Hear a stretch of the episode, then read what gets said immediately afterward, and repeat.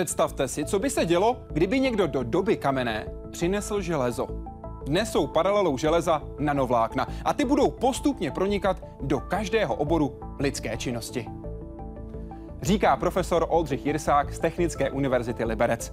Vymyslel Nanospider, přístroj, který vyrábí nanovlákna ve velkém pro průmyslové využití. Můžou pomáhat v medicíně, třeba jako nové cévy, při čištění vody, při výrobě oblečení pro nepromokavé, ale zároveň prodyšné bundy a kalhoty, nebo doma, abychom museli méně uklízet. Nanomateriály totiž dokážou odpuzovat prach i jiné nečistoty. Jak se vyrábí vlákna o průměru na hranici miliardtiny metrů? Vítejte ve světě vědy a otázek současné společnosti. Začíná Hyde Park civilizace.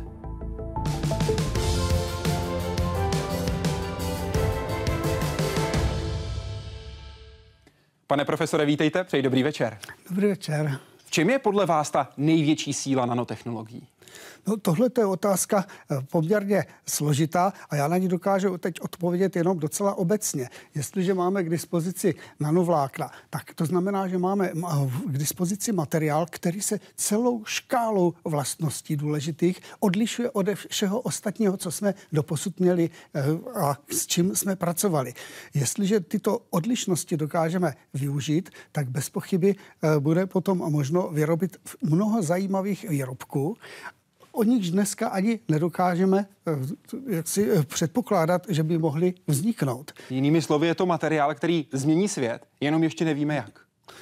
Já nevím, jestli změní svět. V každém případě eh, nám umožní konstruovat některé věci, které dneska dost dobře nedokážeme konstruovat.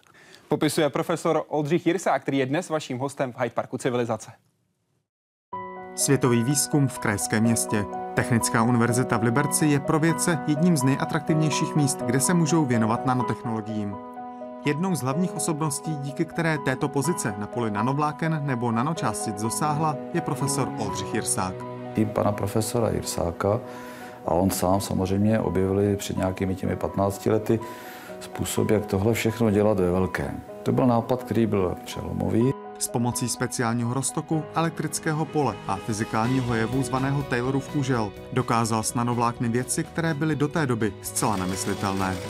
Postup si patentoval a stál i u začátků komerční výroby nanospiderů, stroje, který nanovlákna vyrábí ve velkém. Takovým tím prvotním hybatelem, ale i následným následně člověkem, který neustále v tom vývoji pokračoval a to ne od stolu. On v podstatě víc času eh, trávil v laboratoři u těch strojů a přístrojů. Další milník byl vznik eh, celého našeho ústavu, který je spojen vlastně s eh, profesorem Jirzákem nebo s tím, že Technická univerzita v Liberci se dostala do povědomí jako, jako centrum nanovláken. Teď v tomto centru na zhruba 60 projektech pracuje kolem 180 lidí, včetně řady zahraničních expertů. To vše v úzké kooperaci nejen s průmyslem, ale hlavně s lidmi z celé řady dalších oborů. Musíte mít fyziky, musíte mít chemiky, musíte mít textiláky, také matematiky a e, lidi přes strojírenství a odborníky přes oblast řízení elektroniky. A to jsou lidi z různých fakult a nám se daří tahle ta synergie. S přibývajícími zkušenostmi s nanovlákny a nanočásticemi přibývaly i další metody jejich výroby, další patenty a další aplikace. Od filtrace vody a vzduchu, speciálních vrstev na oblečení, přes filtry ve spalovacích motorech, po samočistící nátěry nebo ochranné nanovrstvy. Odstartoval neskutečnou škálu činností na, na toto téma protože vzniklo, vznikl vlastně materiál, který byl opravdu nový, kdy lidi teprve začali přemýšlet, čemu by se to dalo použít. Jednou z nejnovějších oblastí, kam nanovlákna pronikají, je pak lidské tělo. Ve spolupráci s nemocnicemi teď liberečtí vědci testují speciální kryt povrchových ran. Jak akutních, tak chronických. Jeho výhodou je velká ohebnost, díky které přesně kopíruje relief dané rány. Proto se také ten nanovlákený materiál téměř integruje do té rány a svojí strukturou simuluje takzvanou mimobuněčnou hmotu a bez jakéhokoliv léčivého prostředku podporuje hojení. Nanovlákna ale umí fungovat i uvnitř lidského těla, například v roli jakési konstrukce nebo lešení, které by organismu dalo signál, aby začal sám v daném místě vytvářet buňky. Na konci procesu by pak mohla být nová céva, nebo v tomto případě nervy v míše. My potřebujeme navést ty buněčné výběžky, aby se prodloužily dostatečně, až se dotknou a aby potom došlo k nějakému propojení těch jednotlivých nervových buněk a k přenosu potom toho signálu. A nebo by díky své extrémní tenkosti a tedy i velké ploše mohly fungovat jako drenáž, tedy k odvádění tekutin. Třeba té uvnitř oka, která může stát za zeleným zákalem. To je tekutina, eh, která eh, tlačí a eh, má špatný vliv na ten nerv který máme v oku. Všechny tyto metody přitom počítají s tím, že vložená nanovlákna se po splnění své role sama rozloží a tělo je vstřebá. Je proto třeba maximální preciznost. Aby vědci zjistili, že jimi vyrobená nanovlákna jsou ve správné struktuře, řešili několik problémů. Za prvé, nemohou se jich dotknout. Za druhé, nemůžou to zkoumat mikroskopem. Přišli proto s velmi důmyslným a jednoduchým řešením. A to spočívá v podobácku vyrobená laseru. I špičková věda se někdy neobejde bez triviálních řešení. Jaroslav Zoula, Česká televize. Pane profesore, co bylo na obrázku v časopise, který jste před lety ukazoval kolegům vracejícím se z oběda? tak víte, že už si to ani nevzpomínám a možná, že mi to, možná, že mi to eh, trošku připomenete a já vám pak tomu řeknu něco víc. Jehla ale... a takový chomáč. Aha, to byl úplný začátek, ano, který eh, ilustroval eh, zařízení, který dnes najdete v tisících laboratořích po celém světě a to je způsob, a je třeba se o tom zmínit, jakým se velmi snadno, relativně snadno dají připravit nanovlákna v množstvích, řekněme, zlomků gramů. Ano, za hodinu třeba se vyrobí desetina gramu a to už stačí, aby se na nich zkoumaly některé vlastnosti. A je důležité říct, že to, co my jsme potom udělali, eh, že jsme dokázali tady to nějak vyrábět, řekněme, ve velkém, eh, tak to bylo inspirováno právě tady těmi publikacemi, které eh, ukazovali, jak zajímavý materiál by to mohl být. Bez toho by nás nenapadlo se pokoušet udělat na to nějaký stroj. Jaký je ten poměr, když tady máme necelý gram za hodinu? Kolik to zvládne nanospider? Záleží na jeho šíři. Ono se vyrábí laboratorní stroje třeba 30 cm, půl metru, ale třeba výrobní stroje mají 1,60 m, čili to na tom záleží. Takže my ten výkon počítáme v gramech za minutu na jeden metr šířky. Mm-hmm. A to je, nejsou to velké, velké, velká čísla. Je to, řekněme, na úrovni jednoho gramu za minutu. Ano. Tam jsme se ale pohybovali na půl gramu za hodinu. Ne, tam jsme se eh, pohybovali v desetině gramu, desetině gramu mm-hmm. za hodinu. Ano. Takže tady pochopitelně je to už něco, co může eh, v průmyslu být využito. Nicméně musíme si uvědomit, že čím děláme jemnější materiály, ať jakéhokoliv druhu, tím víc energie do toho musíme vložit a tím jsou ty materiály také dražší. Mm-hmm. Honzo se ptá, jak těžké bylo vyvinout nanospider a kdo mu dal jméno? Co bylo na začátku? Jak velkou část toho počátečního vývoje tvořila metoda pokus omyl? Víte, eh, tady k tomu eh, bych řekl, že skutečně my jsme si říkali, tohle je zajímavý materiál, zkusíme ho nějakým způsobem mm-hmm. vyrábět. Ta myšlenka byla úplně jasná, taky vznikla někde u oběda a nám to trvalo možná tak tři měsíce, než jsme měli takový váleček jiný váček, který, z kterého z celé plochy už se zvlákňovalo. Ten, ten vývoj šel poměrně rychle, ale pochopitelně šel čistě eh, cestou pokusu a omylu. Eh, co se týče toho názvu Nanospider, tak to už je uh, otázka, kterou možná si ne, ne tak úplně vzpomenu. Možná, že to napadlo mě, možná, že to padlo v nějaké diskuzi s mými kolegy, ale vzniklo to hned na samém začátku, protože když už jsme měli patent, když už jsme jednali o licenční smlouvě, tak už jsme tam to vedli pod tím názvem Nanospider. A on se ku podivu, na rozdíl od spoustu jiných uh, názvů, velmi rychle a dobře uchytil ve světě. Museli jste řešit řadu problémů během samotného vývoje přístroje. Mimo jiné jste také museli pro jednotlivé polymery řešit konkrétní atmosféru, tak, aby nedocházelo k nějakým rizikovým situacím typu výbuchů. Museli jste proto vyvinout unikátní klimatizaci. Jak dlouho vám trvalo, než jste na to přišli, než jste si tuhle potenciální problematickou situaci uvědomili? No, no, tak to bylo nejen, nejen tohle, co jste teďka zmínil. Celý ten proces je fyzikálně vzato to proces tvorby nanovláken velmi složitý a má neuvěřitelně a nepříjemně mnoho nezávislých proměných, čili podmínek, které můžete měnit.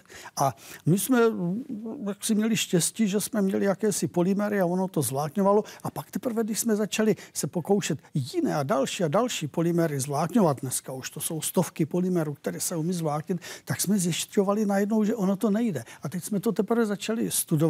No, myslím, že jsme někdy zjistili, že když hodně pršelo a v létě bylo vlhko, takže některé věci jdou lépe a některé zase nejdou, tak jsme uh, hned si uvědomili, že složení atmosféry, v které tohle všechno probíhá, a je to asi velmi pro každého pochopitelné, že se uh, bude jednat o ty závislosti na elektrických vlastnostech a e, protože se tam pracuje s vysokým napětím, takže tam jistě atmosféra a její složení má veliký vliv. No tak e, pak jsme si e, hned postavili k tomu nanospideru klimatizační zařízení, na kterém bylo možno nastavit relativní vlhkost, teplotu a rychlost proudění toho vzduchu a celý ten nanospider se umístil do uzavřeného prostoru a tam tedy se pouštěl z té klimatizace vzduch potřebné, eh, potřebný, eh, potřebných vlastností. No a pak už byla otázka tady spousty diplomových prací a bakalářských prací a dizertačních prací, kdy se studovalo, jaký vliv to má pro jaký polymer. Mm-hmm tam hrozilo riziko potenciálně nějakého výbuchu. Také jste si ale museli, jak jste sám zmiňoval, poradit s vysokým napětím. Kolik jste dostal ran předtím, než jste tu situaci vyřešili? No, víte, těch ran jsme dostali všichni spoustu, ale my jsme používali zdroje, kde jsme mohli si nastavit limitní proud, přes který ten eh, výstupní to výstupní napětí nemohlo jít, takže vlastně to nebylo životu nebezpečné. Tam, co se týče možnosti zranění, tak spíš ta spočívala v tom, že když člověk dostal tu ránu, tak vyskočil, lekl se a pokud na ním byla traverza, tak, eh, tak to mohlo, mohlo špatně dopadnout. Ale tohle to nebyl takový problém. A když se ptáte na té možnosti výbuchu, tak pochopitelně všechny organická rozpouštědla, která se často používají, jsou potenciálně výbušná, ale vy si můžete najít v literatuře dobře spodní a horní mez výbušnosti a můžete z toho odvodit, jak rychle se vám to tam odpařuje a kolik vzduchu musíte prohánět, aby jste se nedostal na tu dolní mez. Eh, čili tohle nebylo tak složitý vymyslet, ale je potřeba na to velmi dobře dbát, aby skutečně nešlo, nedošlo k nějakému problému. Doufám, že ani tu traverzu jste moc často netestovali. My jsme ji potom odstranili. I tohle patřilo k vývoji. Pojďte se podívat, jak to vypadá v okamžiku, kdy se dělají jednotlivé kroky pro to, aby se mohlo pracovat s nanospiderem. Na úplném začátku je potřeba připravit polymer, to je výchozí látka, se kterou se pracuje. Ta vypadá v podstatě jako gel. Následně se nalije do bazénku, ve kterém je také váleček, který se za chvilku začne točit a z něj budou vystřelovat vlákénka. Tady už je všechno připraveno a začíná působit vysoký zdroj napětí, který vytváří elektrostatické pole. A tohle je klíčový okamžik. Tady zastavíme, protože tohle jsou takzvané Taylorovy kužele. A z nich, pojďme dál, vystřelí jednotlivá vlákenka, která míří od elektrody k elektrodě. Ta takzvaná protielektroda nahoře je obalena konkrétně, abych byl úplně přesný, netkanou textílí. Na ní se uchycují jednotlivá vlákenka a vytváří samotnou vrstvu nanovláken. Potom stačí tuto netkanou textíli sundat a odloupnout vrstvu, která v tomto případě je bílá, kterou tvoří právě nanovlákna. Pane profesore, která část z tohoto procesu je nejsložitější a potenciálně nejnáchylnější na nějakou chybu, na nějaký problém? Já musím znovu připomenout to, co už jsem říkal, že celý ten proces má hrozně moc parametrů, které tam můžete vložit do toho. To nejenom polymer, a jeho molekulová hmotnost a jeho typ a typ rozpouštěl nebo směsi rozpouštěl, koncentrace. A teď to, to, ty parametry toho ovzduší, který tam je, o tom jsme už mluvili, teďka ty parametry, toho, ta celá geometrie toho spideru a potom ty napětí, že a takhle. Tak, tak to je bohužel tolik parametrů, nám se jich podařilo už uh, identifikovat a označit a také studovat možná se asi 40. A, a to je celá ta nepříjemná věc, ta náročná věc. Na druhé straně, jakmile pro daný typ polymeru všechny ty parametry zoptimalizujete, tak to můžete kdykoliv reprodukovat a prostě jít do výroby. Vy jste nám takovou vrstvu přinesl také do vysílání. Mohu si ji vypůjčit, prosím? Můžete si Mohu si od vás odloupnout? V podstatě je to přesně to, co jste už viděl tady na tom, eh, na tom záběru. Ano, děkuji. A, Tohle je tedy netkaná textilie, na kterou se uchycují jednotlivá vlákenka, která vytváří vrstvu, která je relativně silná. Tohle to je mimořádně skoro bych řekl nejtlustší eh, vrstva, která se vyrábí a ta by se mohla hodit třeba pro outdoorové oblečení, hmm. pro tedy eh, to, eh, že propouští vodní páru a nepropouští vodu, pokud je samozřejmě správně upravena. Ano.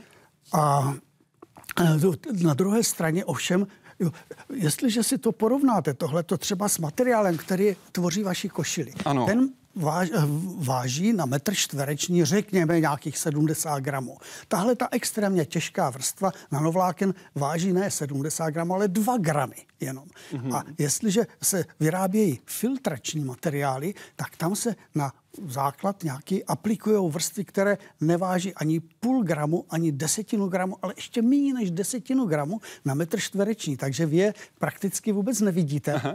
ale přitom dosta, dosta, dosáhnete úžasných filtračních vlastností, zejména tedy tomu, co, čemu se říká filtrační odlučivost. Tohle je ale navíc jenom jedna z možností. Další variantou je využít nanovlákna na to, že v podstatě obalíte nit.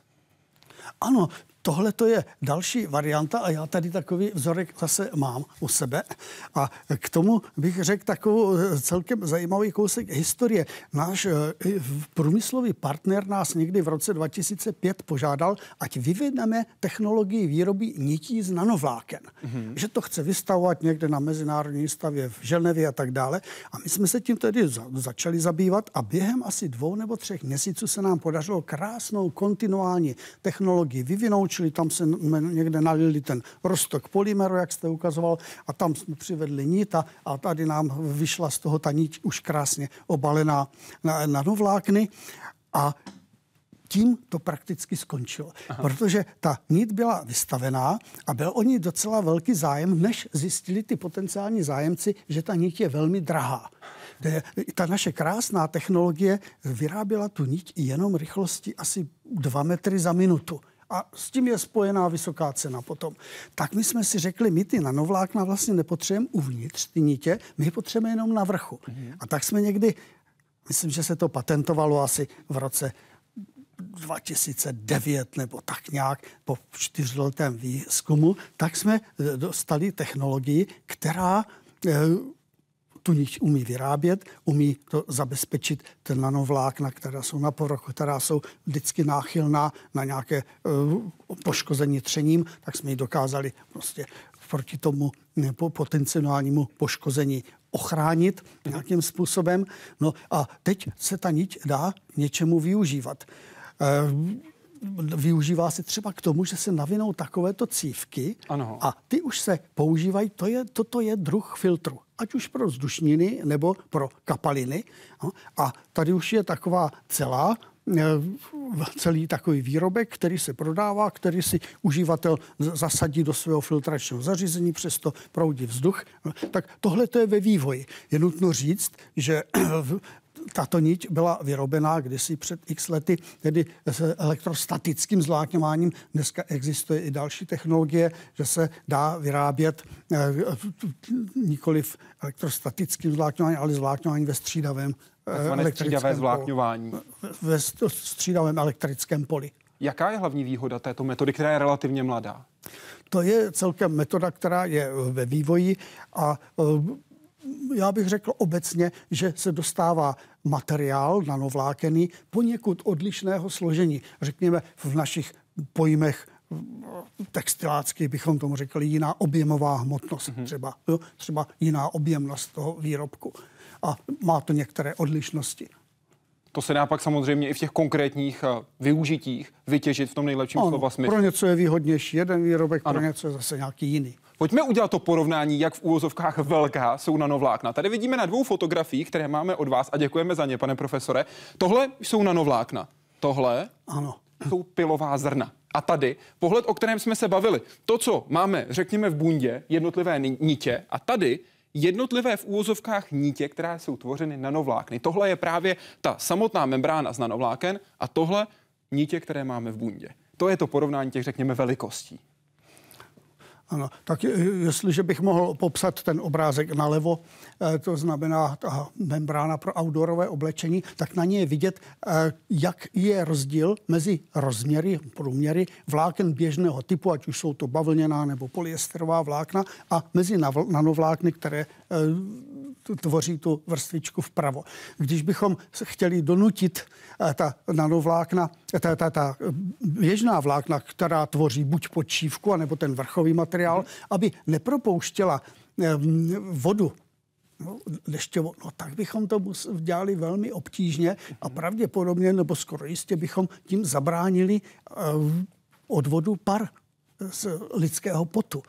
Takže tento výrobek je kombinací nanovlákené vrstvy, která je schopna sama o sobě propouštět vodní páru a na druhé straně je-li správně upravena, to musím podotknout, nikoliv jakákoliv nanovlákená vrstva, tak eh, nepropouští kapalnou vodu. A to i tak, že tam se to měří v metrech vodního sloupce, který je potřeba, aby tu vodu protlačil, to nanovlákenou vrstvu. A takové typické hodnoty jsou 20 metrů, to jsou třeba dvě atmosféry, nebo až do 50 metrů se jde. A toto ještě vydrží ta nanovlákená vrstva a tu vodu nepropustí i za těchto drastických celkem podmínek. A zároveň udrží tu prodyšnost. Pochopitelně v té nanovlákené vrstvě, ono to tam není vidět, ale tam ten, ten objem porů, tvoří asi tak 80% toho objemu celé té textilie. Čili ty molekuly eh, vodní páry mají docela dobré možnosti tam odtud pronikat. Oblečení to je samozřejmě jenom jedna z možností, jak využít nanovlákna, jak využít v konkrétní praxi. Pracujete také na využití třeba v medicíně, kde se dají pomoci třeba pro stavbu jednotlivých cév. Jak to vypadá, pane profesore? No, tohle budoucnu CEF samozřejmě. To, tohle to je eh, poměrně složitá otázka. Já bych tady eh, zejména poukázal na to, že eh, cokoliv děláte v oboru nějakém technickém, tak když máte dost štěstí, tak můžete za rok, no za dva něco vyvinout, případně to i dostat na trh do používání.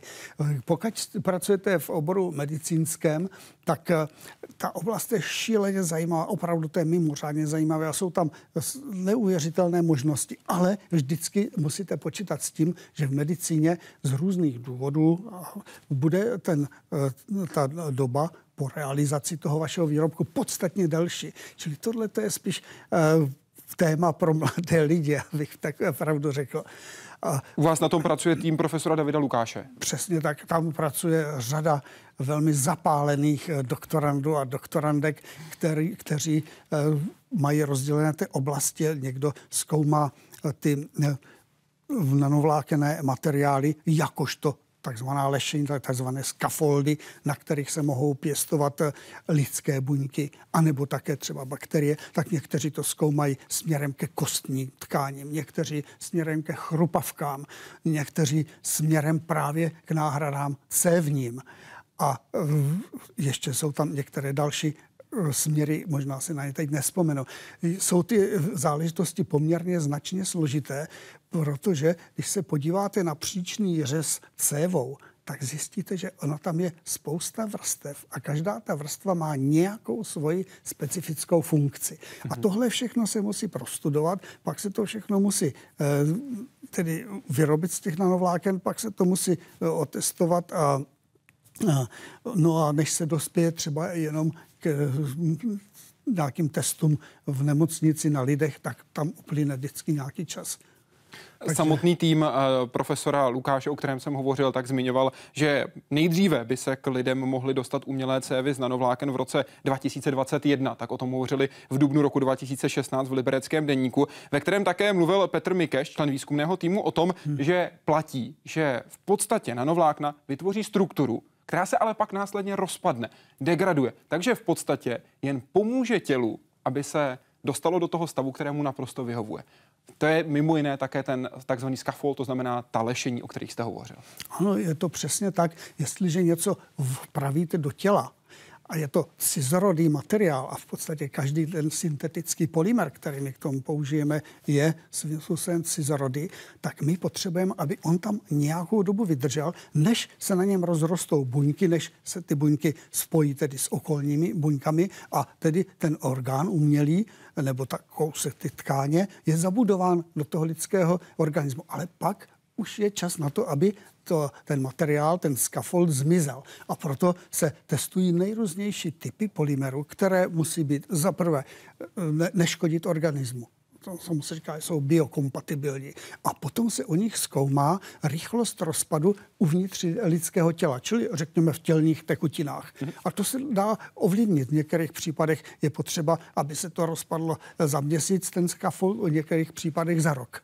A to se dá nastavit, no ale je s tím hodně práce, to samozřejmě prostudovat. Pokud jde konkrétně o tyto cévy, tak eh, Technická univerzita Liberec si tento vynález nechala patentovat, ale zároveň Petr Mikeš v Libereckém denníku hovořil o tom, cituji, že chceme jít cestou Wilhelma Rengena, který svůj objev dal k dispozici všem. To je ten budoucí plán. No, to je tady velmi krásný výrok. Je otázka, že jak se k tomu postaví třeba případní partneři. A pokud to budou e, výrobci různých e, pomůcek nebo různých materiálů pro zdravotnictví, tak tam je to docela s otazníkem. Vy jste hovořil o té spolupráci se soukromým sektorem a také s dalšími, dejme tomu, ústavy Akademie věd, to se můžeme otočit třeba na Ústav experimentální medicíny Akademie věd, nebo třeba lékařské fakulty, se kterými jste spolupracovali v konkrétních případech, ať to byl Hradec Králové, nebo třeba druhá lékařská fakulta Univerzity Karlovy. Jaké potřebujete zadání a informace od lékařů, tak aby pro vás, pro vědce, kteří přichází s novými nápady, novými myšlenkami, byla co nejefektivnější, abyste skutečně pomohli tam, kde lékaři ví, že to potřebují? No, víte, tohle to nemůže být jednostranná záležitost. Jestliže někdo vám řekne, co potřebuje, tak je docela dobrá věc, když on přitom uh, má jakousi představu o vašich možnostech. Mm-hmm. A, takže eh, tyhle ty věci se nejlepší formulují při takových společných seminářích, kdy něco přednášejí, eh, řekněme, eh, lékaři a něco přednášejí technologové. A jestliže se podaří eh, takovou věc potom skloubit a najít společné vyhovující řešení, tak to je něco, co odstartuje poměrně rychle další vývoj. Nám, nám se to v některých případech podařilo a, a to je tedy ta optimistická stránka věci. Pokud mají zájem, mají se hned ozvat? Ať už budou z jakéhokoliv oboru? Samozřejmě, samozřejmě. Víte, my jsme na tohleto přímo nastavení, speciálně tedy ten ústav pro nanomateriály, který jste navštívili, tak ten je vyloženě situován tak, aby od nějakého, nevím jestli příštího roku nebo od kterého roku, kdy přestane být dotován z evropských eh, peněz, mm-hmm. tak aby se byl sám schopen uživit. A to se může uživit v podstatě na základě nějaké spolupráce, která mu buď přinese soukromé peníze, anebo mu potom přinese třeba nějaké státní peníze typu grantu.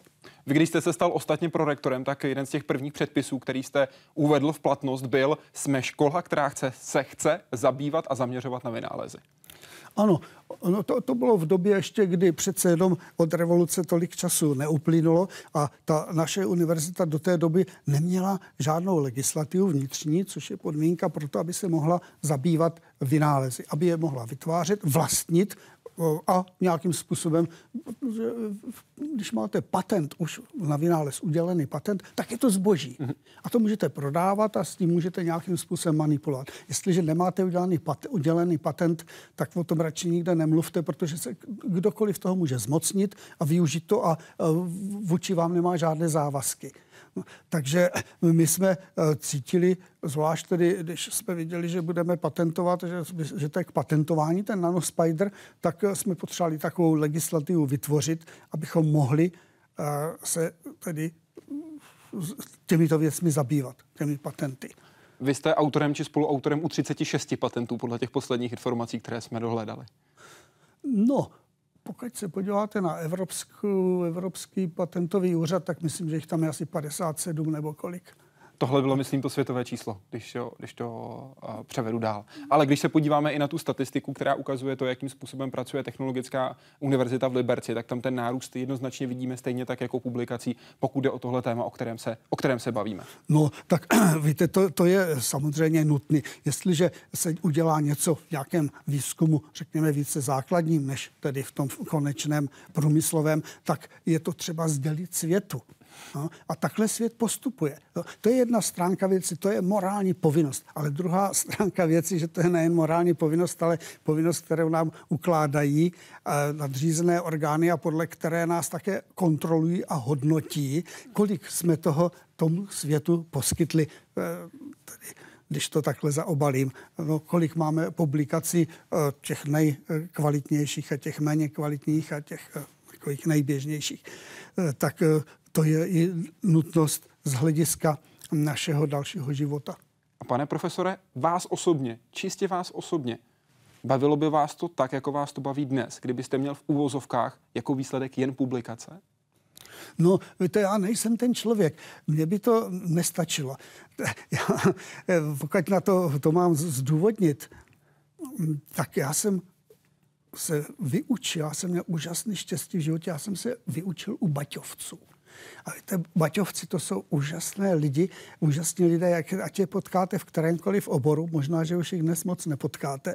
A e, oni prostě měli takový přístup k věci, že tohle já musím vyřešit a to musím vyřešit tak asi do zítřka. A nic jiného je nezajímalo. Je nějaký peníze, že se za to dostanou a takhle. To, to bylo všechno odsunutý stranou. Nejdřív se musel něco vyřešit. A e, já jsem měl štěstí nejdřív na člověka, který postavil, postavil silon na základě vlastních patentů. Mm-hmm. My jsme byli jenkrát čtvrtá země na světě, asi v roce 1950, která měla svoje syntetické vlákno. A druhý byl profesor Krčma, který je uznávaný jako v podstatě zakladatel pojmu netkané textily a, net, a vůbec technologie netkaných textilí na světě. A to byli oba dva baťovci a, a jestliže člověk se setká s takovými lidmi, tak to už z něj nemůže vymizet. Daří se vám to předávat i další generaci výzkumníků? Já si tím nejsem jist. To myslím, že bych to mohl zodpovědět asi tak až za, za 10 nebo 20 let. Ale v každém případě vy jste se setkali s některými ano. lidmi a Někteří jsou úžasně zapálení, úžasně žijí tím svým problémem a já z toho mám strašnou radost. Zajímavé, že jsme odstartovali něco, co si zaslouží eh, tu, eh, to, nasazení pracovní a najednou se takové, takový lidé vyskytli tam. Vy jste je tam přímo viděli na těch záběrech některých a to je prostě něco, z čeho mám radost už teď. A přidáme i další, protože do Technické univerzity Liberec, jak jste viděli, vyrazil kolega Jaroslav Zoula a ptal se i na další využití nanotechnologií. Mimo jiné, pokud jde o filtraci, očištění vody nebo vzduchu. Po teoriích, výpočtech a experimentech ke konkrétnímu užití. Nanovlákna po svém přechodu do průmyslové produkce rychle získala první aplikace. A takhle vypadá jeden z přístrojů, který pak nanovlákna uvádí do komerčního využití. V tomto prostoru je nanáší na standardní přízy a na konci celého procesu pak může být podobný vodní filtr. Bez pitné vody není život. Bez spolehlivých a účinných filtrů zase často není pitná voda. Její čištění je pak jednou z hlavních oblastí, na kterou se Liberecké nanotechnologické centrum zaměřuje. Filtrace jako taková, to byla jedna z prvních aplikací, která nás napadla, kdy e, ta navonovalkená membrána by v podstatě měla pomoci k dokonalejšímu vyčištění i hodně kontaminovaných vod, nebo naopak do čištění už nějak předčištěných vod. Opět hraje roli extrémní tenkost, a tedy i velká plocha nanovláken. Ta jsou díky tomu schopna nečistoty ve vodě zachytit. Zároveň v případě odpadních vod můžou nanovlákna sloužit jako plocha pro mikroorganismy, které vodu čistí. Ty mikroorganismy na těchto materiálech narůstají mnohem rychleji. Má to význam zejména u takových procesů, jako je třeba odstraňování dusíku z odpadních vod. V laboratoři jim říkají šneci a toto tělísko opatřené nanovlákny právě podstupuje intenzivní testování. Ty výhody jsou dvě, hlavně na startování tohoto procesu čištění a potom taky stabilita toho procesu, tím, že, protože tím, že vlastně poskytují ty nanovlákené materiály vyšší e, ochranu díky tomu vysokému povrchu, tak potom ten proces je stabilnější. To je přitom klíčové. Protože ať už jde o filtraci odpadní vody nebo dočišťování na vodu pitnou, podstatná je dlouhodobá funkčnost. U aplikace, zejména při čištění vody, já nemohu říct, že je úspěšná, dokud ten filtr nepoběží 10 let a za 10 let mě ten, kdo ho používal, řekne ano, byla to skutečně výhra. Také se ukazuje, že znalosti získané na těchto projektech se dají využít i jinde. I z výzkumu, který vede do slepé uličky, plynou užitečné informace. Liberečtí vědci se tak vrátili i ke vzduchovým filtrům, například pro respirátory, a připravují první užitný vzor. Jaroslav Zoula, Česká televize. Pane profesore, můžu si prosím půjčit šneka? tak ano, to, tohle je výrobek, který má být přístupný pro vodu a, a všechno, co v ní je. A je vyrobený z právě z té niti pokryté nanovlákny. A z nějakých důvodů ta nanovlákna já teď nebudu říkat z jakých, ale jsou tady určitě důvody, velmi chutnají jak lidským buňkám, živočišným buňkám, tak třeba bakteriím. Ano? A oni na nich dokážou dobře růst. Mm-hmm. A to je tady jedno z možností, možných využití, tak jak jsme o tom slyšeli. Jaké jsou ty základní důvody? Proč jim to chutná? Aha, tak to už bych musel trošku zabíhat eh, někam, eh, někam trošičku dál. Ta nanovlákna mají jednu eh, tu vlastnost, kterou jsme viděli tady, že mají malé průměry a, a tudíž z nich se dají udělat vrstvičky o, o malých pórech a tak dále. A to je dobré pro filtraci třeba vzduchu. Ano. Pak je tady ještě druhá vlastnost. Čím nějaký materiál rozdrobíte do menších a menších částeček, tím on má větší povrch. Ano. Čili když dojdeme do takového extrému, jako jsou nanomateriály, tak tam potom vě, velká část, relativně velká část molekul vytvářejících tento, eh, te, tento materiál je v povrchu. Jo? Protože ten, když, když si vezmete nějakou bednu metr krychlový nebo nějaký útvar takový, tak tam je strašně málo těch molekul v povrchu. Ale když to rozdrobíte, tak jich tam je mnohem víc. A ty molekuly, které jsou v povrchu, mm-hmm. mají úplně jiné vlastnosti vůči okolí, než ty, které jsou uvnitř. Protože ty uvnitř se na všech stranách eh, jaksi eh, nějakým způsobem potýkají s těmi okolními. Jsou v jiném prostředí. Mají eh, jaké jakési přitažlivé síly na mnoho stran a součet, vektorový součet těch sil je nulový. Ano. No? Čili, ale když je ta molekula v povrchu, tak ona je přitahovaná jenom z některé strany, zevnitř. Aha. A tady na té druhé straně jaksi nevysycená z tohoto pohledu. A to je možná důvod, který chutná těm bakteriím a těm lidským buňkám. Nestačí to, samo o sobě to nestačí. Ty naši kolegové studují různé úpravy povrchu těch nanovláken. Ano, že tam dávají polymery, které jsou elektricky vodivé, polymery, které se vyznačují určitým nějakými jonotovými vlastnostmi a tak dále a tak mhm. dále. Ale tohle to, já bych řekl, je jeden z podstatných rysů, že mnoho molekul je v povrchu a má tudíž speciální jiné vlastnosti. Na, na Twitteru se ptá Jarka, pane profesore, pomocí nanotechnologií umíte filtrovat vodu. Kolik ta technologie stojí? Bude přístupná i pro země třetího světa? No, já bych řekl, že možná zejména pro země třetího světa. Víte, to, to, to musím o té filtraci zase říct nejenom A, ale také B. Když říkáme A, tak se bavíme o tom, čemu říkáme filtrační efektivita, filtrační účinnost a to znamená pro dané nějaké částice, kolik procent jich odstraní, když něco... Druhá stránka věci ovšem je, že potřebujeme, aby té vody proteklo co nejvíc. Není tak složité udělat si polyetylenový sáček a ten sice nic nepropustí, a taky nic pro něj, eh, přes něj neproteče. Čili ta nanovlákna, ta nám posunují filtrační materiály k lepší tady té kombinaci odlučivost versus propustnost. Mm-hmm. A ta cena, ta je na to určitě potom také vázaná.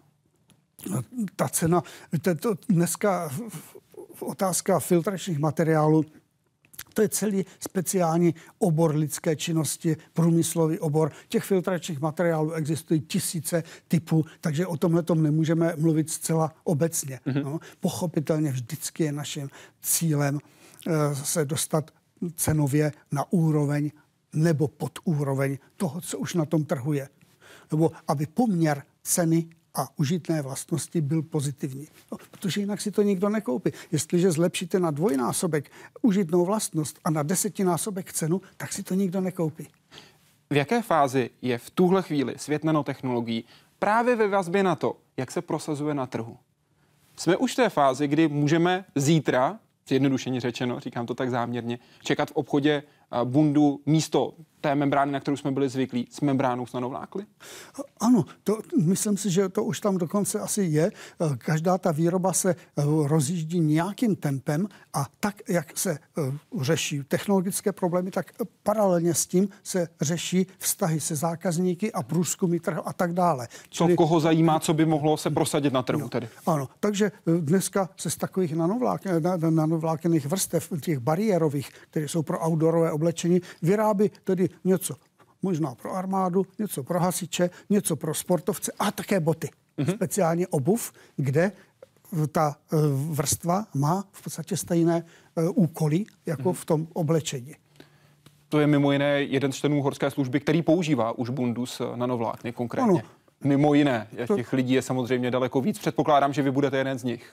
Ano, určitě. E, těch výrobků se rozdá spousta jenom s cílem Eh, testování, praktického testování jejich vlastností. Což členové horské služby zajistí asi v tom nejlepším slova smyslu, ano. když se dostávají do těch extrémních podmínek. Na druhou stranu, nanovlákna můžou pomáhat také v těch, řekněme, běžných podmínkách. Vy máte před sebou takový na první pohled černý obdelník, ale ano. na první pohled pouze černý od, od, od, mm-hmm. obdelník, pouze na první pohled. Tak Co to, to přesně je? Tohle to je jeden z takových nových výrobků, který už je také na trhu a e, to, ten e, výrobek obsahuje nanovlákna ve velmi malé množství, ale díky tomu, že, je, e, že obsahuje, tak nepropustí ani jemný prach. A proto se tento výrobek vyvinul pro použití v oknech, kde se někdy dávají prostě mřížky proti komárům, no tak, ale tady tato, tento materiál je, eh, zachytí to, čemu se třeba říká polétavý prach a který ohrožuje naše zdraví. Uh-huh. Takže tohle se normálně může nainstalovat do okna. To, to, co tady možná nevidíme, ale co by bylo vidět při normálním osvětlení, kdy to je v okně instalováno, je to zcela průhledné. Ano, těch nanoláken je tak málo, že eh, vůbec nevadí jaksi eh, tomu optickému věmu přes ně. Aleš se, pane profesore, ptá. Chtěl bych se zeptat, jak je to se zdravotní bezpečností nanomateriálu. Tělo není schopno se nanočástic zbavit, jsou schopny procházet těly buněk. Byly prováděny nějaké testy, zda se nanočástice neuvolňují z textilí opotřebení? A tohle to je velmi dobrá otázka, děkuji za ní. Já se e, o tom rád zmíním, přestože to není věc, které já se přímo osobně angažuji.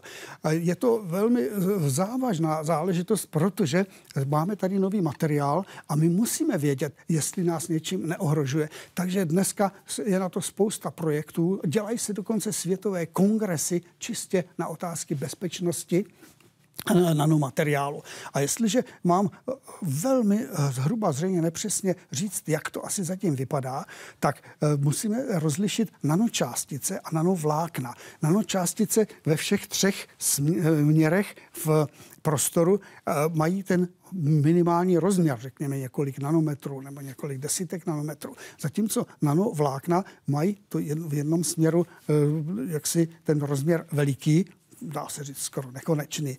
A eh, pokud jsme se zabývali tady tou otázkou nanovláken, tak tam jsme zjistili, že nanovlákna se těžko mohou dostat do těla jenom jsou nebezpečná v takovém případě, že by byla velmi křehká a že by byla nerozpustná v tělných tekutinách. Mm-hmm. Takže tohle se testuje tak, že se že se v tělních tekutinách ta nanovlákna eh, máčej a zjišťuje se rychlost jejich rozpadu. Jestliže to je několik dnů nebo méně než týden, považují se za bezpečná a pokud by to bylo třeba 14 dní, už je tady otázka, jestli to je nebezpečné. Pak se dostáváme do takových oblastí, jako, eh, kam patří třeba uh, asbest. No, asbest je vlákno taky přírodní, anorganické, které je velmi křehké a které, když se rozdrolí, tak může již se dostat do, do, do tedy formy nanočástic. A t, jiná ta otázka ovšem je, když mluvíme o nanočásticích.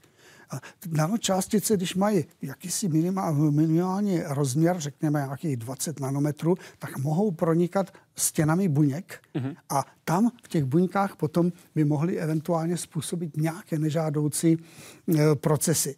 E, takže tohle byly už to... nějaké potvrzeny konkrétně? Máte už zprávu o tom, že byly konkrétní procesy, které ukázaly, tohle je problém pro naše zdraví třeba z toho dlouhodobého hlediska? No, víte, e, určitě ano, já to nevím tohle to konkrétně, určitě ano, ale takové materiály potom musí podléhat nějakému režimu při eh, manipulaci s nimi. To jsou třeba nanotrubice, nebo ale to máte stejně s chemikáliemi. Když budete mít kyanid eh, sodný, kyanid draselný, taky ho nemůžete mít někde volně přístupný ke všem. Jo? Třeba některé ty nanočástice, tak ty musí být v uzavřených, uh, uzavřených nádobkách a když se s nima manipuluje, musí to být ve velmi dobře odtahované a větrané, uh, větrané digestoři. Mm-hmm. Třeba, jo? Není chemikálie jako chemikálie, ne všechny chemikálie jsou nebezpečné, stejně to platí u nanotechnologií, ne všechny nanočástice, potažmo nanovlákna jsou nebezpečné, pokud ano, je třeba podle toho s nimi zacházet. Přesně tak, je, je to jako v každém jiném oboru. Mm-hmm. Jestliže budete mít veliké kusy železa a oni vám spadnou na, nohy, na nohu, taky to je nebezpečné. Ne, protože to je malé, že to je, to je velké. Na druhé straně je spousta nanočástic, které pravděpodobně nijak neškodí a to se dokládá třeba tím, že co je lidstvo lidstvem, tak používá oheň. A oheň je ku podivu velmi eh, bohatým zdrojem nanočástic, které se dostávají do lidského těla a tam se nezdá, že by z toho byly nějaké problémy. Čili tento problém se pečlivě studuje a jakmile někde je jakákoliv pochybnost, že eh, by, o tom, že to je zdravotně nezávadné, tak se dostává ten materiál do speciálního režimu, kde eh, se musí udělat opatření, aby neškodil. Právě nanočástice je další oblast výzkumu, na kterou se teď s Jaroslavem Zoulou podíváme podrobněji. A připomínám, že se pohybujeme v rozměrech 10 na minus 9, tedy miliardinách metru. Jsou tak malé a tak lehké, že ve vodě volně plavou. Nanočásticím železa to dává nebývalé vlastnosti. Když ve vodě nebo půdě narazí na škodlivou látku, reagují s ní a změní v látku neškodnou. Železo se k čištění vod používá dlouho. Dosud ale musela vždy voda přijít ke speciální reaktivní stěně. S nanoželezem je to naopak. Vědci ho dopraví přímo na místo znečištění. Ten proces je samozřejmě daleko rychlejší, účinnější, eh, i cílenější, že my můžeme samozřejmě přímo zasáhnout to ohnisko té kontaminace, které nás zajímá. Ve spolupráci s Olomouckým regionálním centrem pokročilých materiálů a technologií si to už vyzkoušeli v praxi. Například při sanaci kontaminovaných areálů v Hořicích, Kuřivodech nebo Spolchymii. Sedmimetrový vrt a zařízení podobné injekční stříkačce. S jejich pomocí věci posílají nanočástice pod zem. Když si to představíte, tu horninu, tak to je jako houba, kterou musí ta částice proniknout a dostat se přímo k tomu znečištění. To začíná trošku oddělovat. No, možná máš pravdu. Po prvních projektech v Česku se s touto metodou liberečtí a olomoučtí experti dostali i do zahraničí. Do Francie, Německa, Švýcarska a dalších zemí. Samozřejmě naším dlouhodobým cílem je jít na východ, kde samozřejmě všichni víme, ty lokality jsou daleko větší, daleko daleko složitější. Zároveň připomínají, že nanočástice železa lze použít i k čištění vod povrchových, konkrétně od. Nejenže tento organismus likvidují, ale také ve vodě na sebe váží fosfor, který sinicím slouží jako potrava. Jaroslav Zoula, Česká televize té reportáži jsme slyšeli o spolupráci Liberec Olomouc s Radkem Zbořilem. Jsme tady mluvili také v Hyde Parku Civilizace. Byl hostem. Diváci samozřejmě najdou záznam na i vysílání České televize a na webu hydeparkcivilizace.cz. Tyto spolupráce nejenom s českými týmy, ale také těmi světovými jsou předpokládám naprosto klíčové. Co vám přináší? No tak pochopitelně, že to je jedna ze základních věcí pro univerzitu. Ta, když nemá zahraniční studenty, zahraniční spolupráci, tak to je univerzita, která není až tak úplně dobrá.